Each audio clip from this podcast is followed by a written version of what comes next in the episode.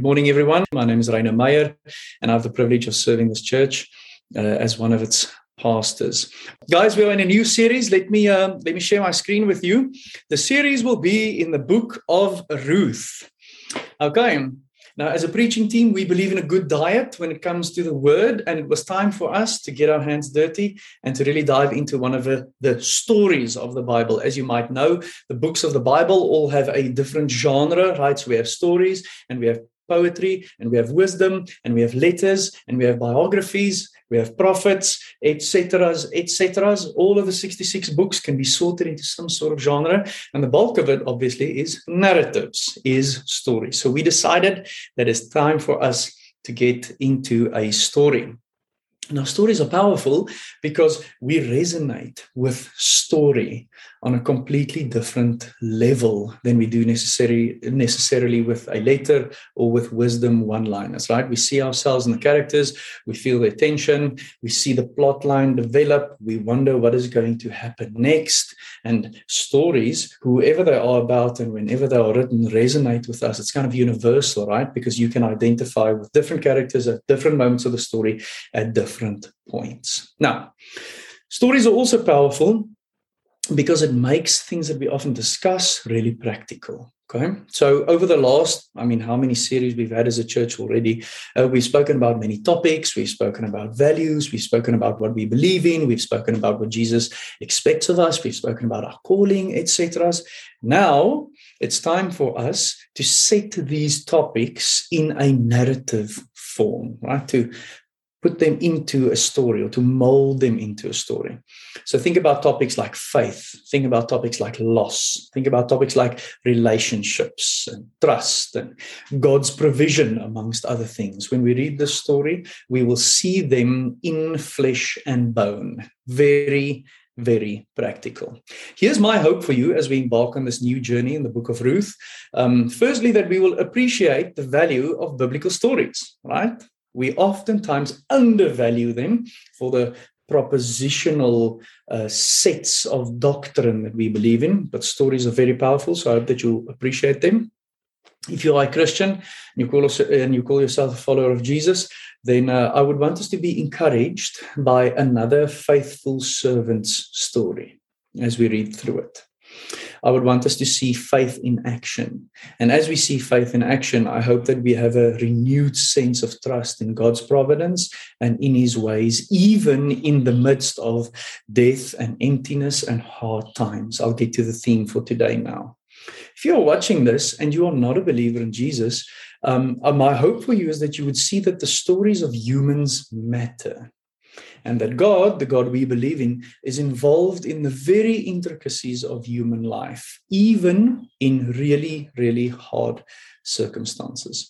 If you're not a follower of Jesus, I want you to know that your story matters. And I want you to know that the God that we believe in is faithful, the God that we're going to read about in this story, and that he can be trusted. I also would love it at the end of this book, this is a spoiler alert, that you would marvel at the fact that the story of Jesus has such a long and epic history. But I'm going to refrain from chapter four today. The book of Ruth uh, comes to us in four acts, just to be more uh, relevant to our current context. Let's call it four episodes. Okay, so the book of Ruth comes to us in four episodes, and we have three scenes per episode, each one of them. Maybe a good illustration for us is the TV show Survivor, right? This is the new season. It's called Survivor Immunity Island. Not going to give anything away. Don't worry about it. If you still have to watch it on catch up, not going to spoil anything for you. So every episode of Survivor, well, almost everyone has a reward challenge. It's got an immunity challenge, and then it's got a tribal council. Okay, so just think about that. It's in one episode with three of these scenes, uh, with the two challenges, and then the tribal council. So Ruth works the same. Four episodes, four chapters, and three scenes per chapter or per episode. Okay. The theme for today is death and emptiness. Now, I know after all the excitement, up until this point, you might go, it's kind of a flat wheel. I think I'm just going to be off, go and do the dishes. Look, I've got a WhatsApp. Don't check out now. Don't check out now. It's the start of the story, but it starts with death and emptiness. And there's three scenes in this first chapter. Let me show that to you. It's verses 1 to 6. Tells us where all of this happens. Scene 2, verse 17 to 19a. It's about the journey back to Bethlehem. And then scene 3 is about what happens when our characters arrive back in Bethlehem. Okay, I've set the scene. Zita is also our herald today, the one who will read the scripture to us. So she's going to read Ruth chapter 1 from the message translation, the whole chapter. Because if we study a story, if we watch an episode of a series, we know that if we only watch it in snippets, we're not really going to be able to follow it. So before I ask her to read the story to us, let's open ourselves up to the scripture and let's pray together. Father God, we have heard now that you are faithful. We have heard that you can be trusted. We have uh, sung together what we believe. Uh, we confess that you are the King of our hearts. We know that the Bible speaks, and not only do we know that it speaks, we know that it also preaches to us. It transforms our lives, it changes our hearts, it quenches our thirst when we are thirsty, it fills our stomachs when we are hungry. It has a way of speaking to us that never, ever, ever leaves us the way that we came into a worship service. And I pray this morning as we read this old, old, old book about these really, really old characters, that it would speak to us in a fresh way um, and that we would hear with ears that are keen to hear. Speak to us, Lord Jesus, through your Holy Spirit. Have your way in us as we read the scripture and we study it. We pray that in your name. Amen. Zita, you are welcome to read chapter one for us. Thank you so much for being keen to do it. Thanks, Reno. Um, let's everybody read from Ruth chapter one. Once upon a time, it was back in the days when judges led Israel. There was a famine in the land. A man from Bethlehem in Judah left home to live in the country of Moab, he and his wife and his two sons. The man's name was Elimelech. His wife's name was Naomi. His sons were named Mahlon and Kilion, all Ephrathites from Bethlehem in Judah. They all went to the country of Moab and settled there. Elimelech died, and Naomi was left, she and her two sons. The sons took Moabite wives. The name of the first wife was Orpah, and the second, Ruth. They lived there in Moab for the next 10 years. But then the two brothers, Mahlon and Kilion, died. Now the woman was left with either without either her young man or her husband. One day, she got herself together, she and her two daughters in law, to leave the country of Moab and set out for home. She had heard that God had been pleased to visit his people and give them food. So she started out from the place she had been living, she and her two daughters in law with her, and on the road back to the land of Judah. After a short while on the road, Naomi told her two daughters in law, Go back, go home and live with your mothers, and may God treat you as graciously as you treated your deceased husbands and me. May God give each of you a new home and a new husband. She kissed them and they cried openly. They said, No, we're going on with you to your people.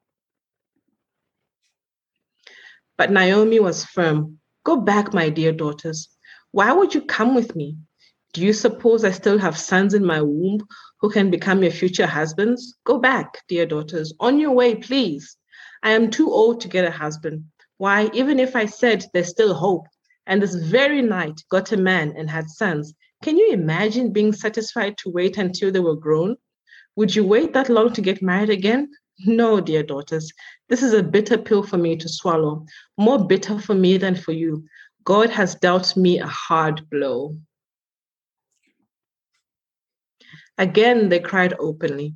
Orpah kissed her mother in law goodbye, but Ruth embraced her and held on. Naomi said, Look, your sister in law is going back home to live with her own people and gods. Go with her. But Ruth said, Don't force me to leave you. Don't make me go home. Where you go, I go. And where you live, I'll live. Your people are my people. Your God is my God. Where you die, I'll die. And that's where I'll be buried. So help me, God. Not even death itself is going to come between us. When Naomi saw that Ruth had her heart set on going with her, she gave in. And so the two of them traveled together to Bethlehem. When they arrived in Bethlehem, the whole town was soon buzzing. Is this really our Naomi? After all this time? But she said, Don't call me Naomi, call me bitter. The strong one has dealt me a bitter blow. I left here full of life, and God brought me back with nothing but the clothes on my back. Why would you call me Naomi? God certainly doesn't. The strong one has ruined me. And so Naomi was back and Ruth the foreigner with her, back from the country of Moab. They arrived in Bethlehem at the beginning of the barley harvest. This is the word of the Lord.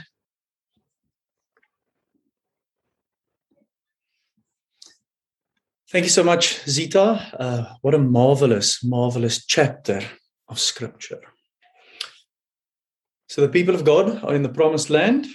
They are divided in their tribes. Each tribe got a piece of land, and uh, it's all about local government at this point in the history of Israel, right? Uh, God is the king. Uh, all the tribes are in their lands. And then we read the story of the judges, which was every time the people of God did not obey the law anymore, they did not do what God wanted them to do anymore. He raised up a judge. The judge restored justice and righteousness. Oh, here we go, floating back into a sermon two weeks ago. And then the people of God are living in the promised land again. And then we find this story story of a famine and a story of these characters that we just read today. And this story, even though it's only four episodes, creates an unbelievably important bridge in the history of the Old Testament between the story of the Judges and then the first Samuel book, which is all about Saul, the first king of Israel, and then the second king, David. Uh, but that's something that we'll get to later as we progress through the chapters.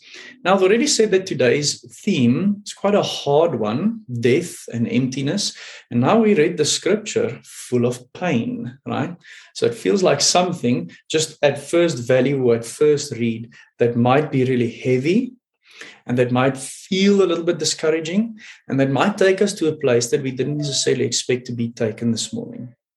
I want to show you a quote from uh, the great C.S. Lewis that just puts the importance of this topic into context for us. The quote goes God whispers to us in our pleasures, speaks to us in our conscience, but shouts in our pains. It is his megaphone to rouse a deaf world. I'm just going to leave the quote up there if you want to either write it down, take a photo of it, or just read it again.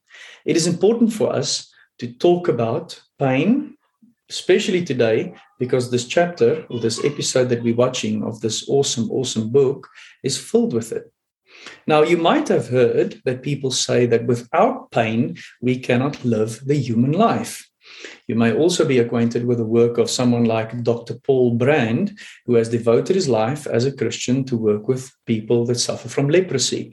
You might have read a book from Philip Yancey called Where's God When It Hurts, where he mentions the work of this Dr. Paul Brand.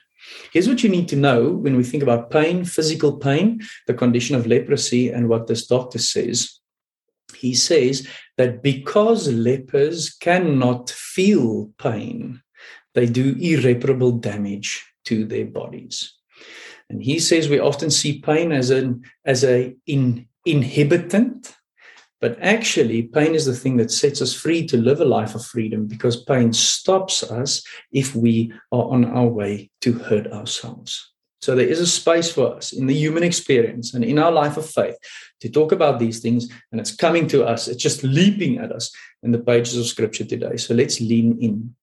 Secondly, I want to make the point off the bat that pain understood and stewarded in a specific way can be way more helpful than it can be harmful right?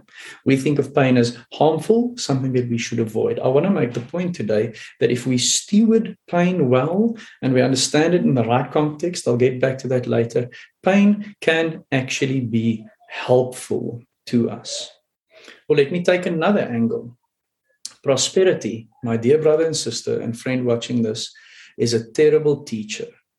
In times when everything is just awesome and going well and according to plan, we often do not learn anything. Versus a time of death and a time of emptiness and a time of great pain can actually be a phenomenal teacher to us if we steward it well. So that's a context for where we are headed today. Let's take each scene, scene one, two, and three. Let me make a few remarks to help us understand the text and the narrative a little bit better. And then we will land the plane all the way at the end of the chapter at the barley harvest. Me just skip the time. Okay, so this is scene one. Uh, I had to highlight a few words for you just to make sure that we get a grip on the story. So Bethlehem is important. Uh, Machlon, uh, the uh, name of a one son, is important. Ephrathites uh, is important. Uh, died, died, and left without them. Without is also a really important word. Okay, so let's just get back here. Oh, sorry. Let's just get back here. So Bethlehem. Bethlehem means Beit Lachem, the house of bread. And at this moment in the history of Israel, there is no food in the house of bread. That's where these people come from. Machlon is a name that describes something of the character of her son. In biblical times, when you named someone, you gave them a name that speaks of the person's character. It is still done in many cultures uh, today. It's not done in all cultures today, but it is still done in many cultures today. Um, but no name was ever chosen in vain in the Bible. Machlon is a statement of character, and Machlon means weak, it means sickly, right? So this should give us the first glimpse into the life of Naomi. As a mom, she watched her child struggle. Then she saw her child get married, and then she saw her child die. Right? So let's just get a grip on that. We'll get to the words died, died, and empty just now on the next slide. So this is where Naomi comes from, the house of bread, the place of abundance. She did have kids, but her experience with one of her kids was a really, really tough experience. Then we see the word Ephrathites or Ephratites, if you want to. That speaks to the class of this family of people.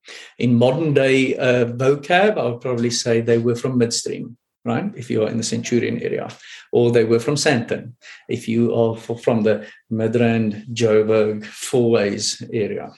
So they had it all. And now, in one slide, we see that they have nothing. So that is a massive turnaround in the fortunes, not only of this family, but of this one person, this character that we're getting to know on the pages of chapter one, who is Naomi. Now she has death and emptiness. You guys see that? Died, died, and without. Now, I'm specifically dropping the word emptiness in here because in chapter four, we'll get back to fullness, but there's still a whole season that we have to watch through to get there. Here's what I want you to see from the story of Naomi someone who came from a place of abundance, the house of bread, who had it all, is the fact that pain does not discriminate. Pain is something that all of us go through. Pain is something that we all experience. This world that we live in, this fallen creation, is filled with pain. It is impossible to skip it or uh, to, be able to exempt yourself from it. Now, what's important about Naomi's pain is we see that there's a purpose to her pain. And that purpose to her pain is she has to move, like literally move. She started in Bethlehem, went to the country of Moab, and now we see uh, here in verses six and seven that she set out for home once again because she heard there's something that happened at home that she can also benefit from. And that is the fact that God gave his people food. It's right in front of you on that slide. Okay, so that's scene one. And we need to get a grip on these characters because as the story unfolds, we'll be able to identify with them, we'll be able to understand their struggles, and we'll also be able to understand the next few episodes coming. Second scene. And this is a longish scene, so I only chose one verse for us to look at, and that is this verse. Now I can't see my own underlining. Hang on a second here. Ah, she gave in. Okay, back on. Scene two is all about a broken woman speaking to her broken daughters in law. And you can just sit and, read the scene and identify with this full well. Someone who's broken that says, I see no purpose. I don't want to continue. Why on earth should we keep on doing what we're doing? Why on earth should you even be with me? Why don't you rather choose something for yourself? Because I'm in the situation now and I can do nothing. Uh, uh, uh, I can do nothing about it. Right? You can just imagine that scene because we also go through those scenes. Someone saying that I'm broken, I don't understand it, I feel like pointing fingers. My life feels filled and full of doubt. I don't know why these things are happening to me. And then someone sitting with that person saying, I'm staying. And I'm not talking about the hashtag on the socials, hashtag I'm staying. I'm talking about a relational commitment. I'm talking about someone looking someone else in the eye saying, I will stay with you. We will struggle this through. We will cry this through. This is not the end. I will keep your arms strong when it needs to be done. Do not give up. Let's keep on moving. Let's work through this. Please, please, please do not give up. That's what we see. This is just my paraphrase of scene two. And not only do you see someone broken, wanting to give up, attributing all of this to the strong one, to God Himself, right, saying that He dealt her a heavy blow. Not only do we see someone not wanting to give up, wanting to stay, and wanting to care, we also see someone saying, Let's keep moving. Let's go. Let's not give up. I am with you. And then there's this moment. She gave in. Okay. Okay. Okay. Okay. I don't know what her posture was. It might be that she felt, I've got nothing to lose anyway, because I've already lost everything. It might be that she had a glimmer of hope. We don't know yet, but it will come in the episodes to follow. So that's scene two. Let's have a look at scene three, because over here we're going to camp out a little bit. So, scene three is all about the arrival back in Bethlehem. All right. Now, all of these words that are underlined is important at this point. So, you'll see the town was buzzing. There was an excitement. You'll see a name change from Naomi to bitter. And you'll see this confession once again, or this understanding of her current circumstances. It's God who did this to me. The strong one has dealt me a bitter blow. The strong one ruined me. And then this beautiful end that says this all happened at the beginning of the barley harvest. So we'll eventually land there. I'm just going to keep the slide on here for you so that you can see the scene play off in front of your eyes. So, first thing, Naomi means pleasant, right? That was her character. She was known in Bethlehem as a friendly, buzzing, pleasant person. And now she's back. So why on earth would you not be excited about her being back, right? Guys, can you believe it? Like we remember when they left and we missed her because she was really awesome. And now she's back. Yay. And then she says, I'm not pleasant anymore. Don't even call me pleasant. Call me bitter because this is who I have become. My pain has not made me better my pain has made me bitter. Do you see that? Now, that's something, if we just pause there for a second, all of us can identify with. Because what do I do if pain comes knocking on my door? What's the choice that I have before me? Well, we have a clue here. One of the choices is bitter. And that's what happened to Naomi. The other choice is better. And that's something that we are going to have to allow the story to show us what that looks like. And then Naomi says to all these people really excited to see her, God did this to me.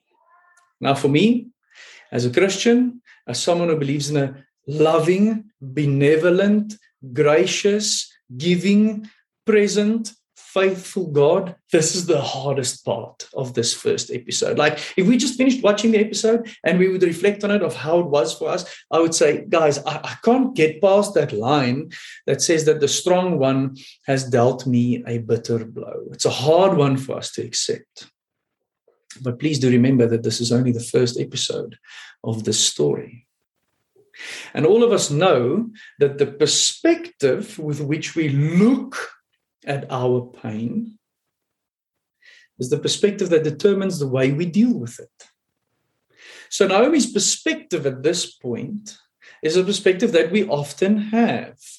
I had everything going for me and everything was taken away from me. So I obviously did something wrong because look at me now, I am in ruins. It's a perspective we often hold to. That's a perspective that Naomi has.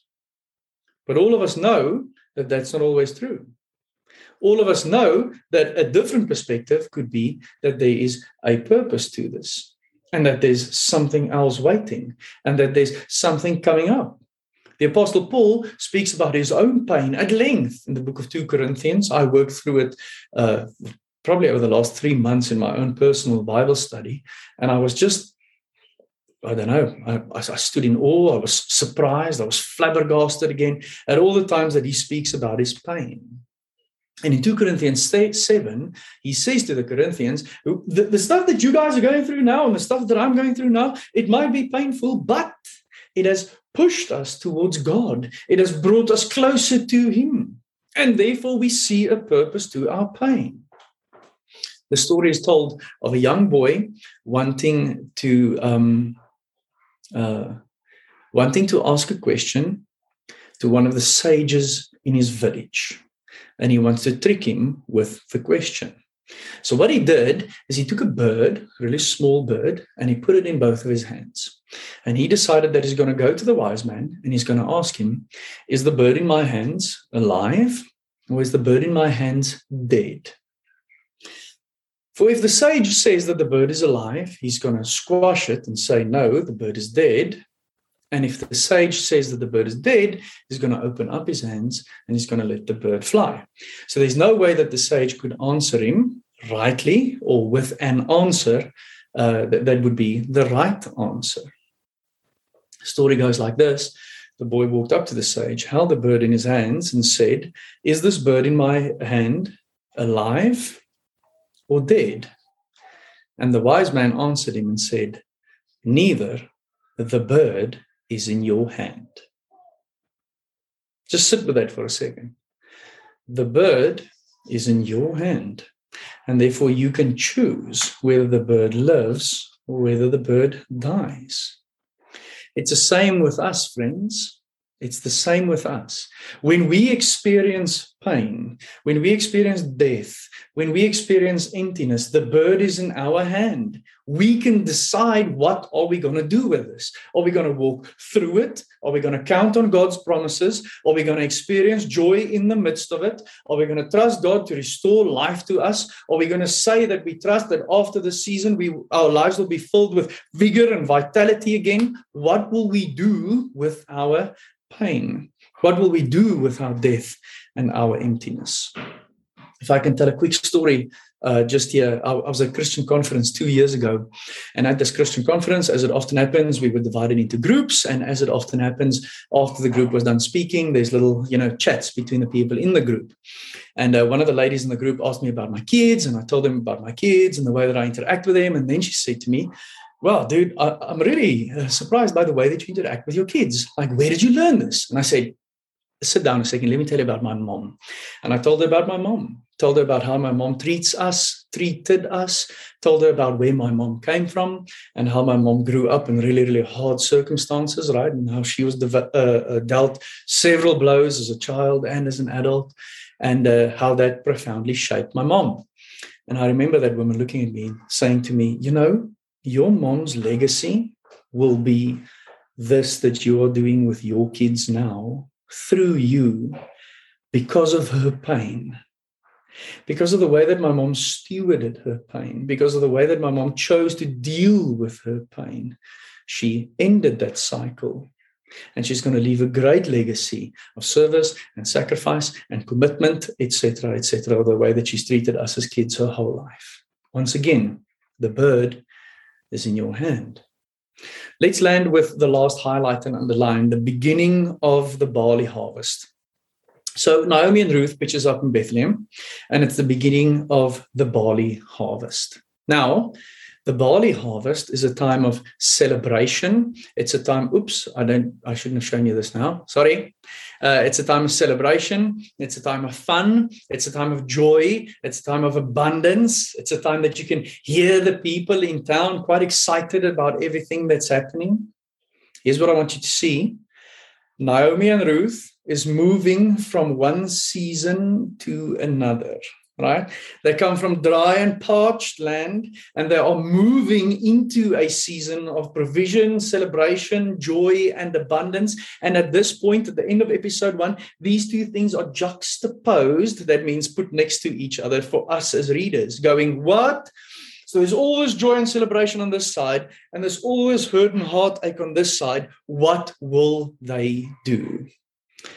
And what the writer is telling us is that she's moving from one season to another. What the writer is telling us is that God is about to move in a major way. You guys know back to Survivor, at the end of each episode, they have next time on Survivor. And then you look at those highlights and you go, my word, this wasn't the end of the story. There's more plot twists coming, there's more things that's going to happen. It's exactly the same in this story we read a verse uh, uh, or a psalm like Psalm 30 that says that sorrow only lasts for the night, or weeping only lasts for the night. But in the morning, what comes in the morning? Joy. That was one of my favorite worship songs back in the early 2000s, Trading My Sorrows, right? I'm not going to sing it to you now, but the chorus goes, um, though this, oh, sorry, not the chorus, like the pre chorus or the verse. whichever one it is. It says, Though my sorrows may last for the night, the joy comes in the morning. There's something that happens after pain, and we need to stay tuned to the story to see how God moves, to see what happens to these characters. The bird is in their hand. What will they do? Maybe another good example, and this will be my last one, is childbirth. I'm a man, right? I've never given birth to a child. Uh, my wife has, though, twice. So I've seen it happen twice. Here's the crazy thing about childbirth. Well, not the crazy thing. The real thing about childbirth is it is unbelievably painful and hurtful. But for some reason, women who had one sometimes would want another one right? And you think about that logic. Okay, hang on a second. It was the most painful thing you ever went through, and now you want to do it again voluntarily. And the answer is yes. But that pain is only a really short, a really, really short time. I know that I'm going to go through it. But on the other side of that pain is joy and joy and joy and joy. And therefore, I am willing to do it again, even though I know how excruciating it was. It should be the same for us. When we hit these seasons of death and emptiness, we should be willing to go through it because we know as Christians, we know that on the other side of this lies provision and the barley feast. Look at uh, the writer of Hebrews reflecting on Jesus and what Jesus went through. Therefore, since we are surrounded by so great a cloud of witnesses, let us also lay aside every weight and sin which clings so closely, and let us run with endurance the race that is set before us, looking to Jesus, the founder and perfecter of our faith. Italics is my own.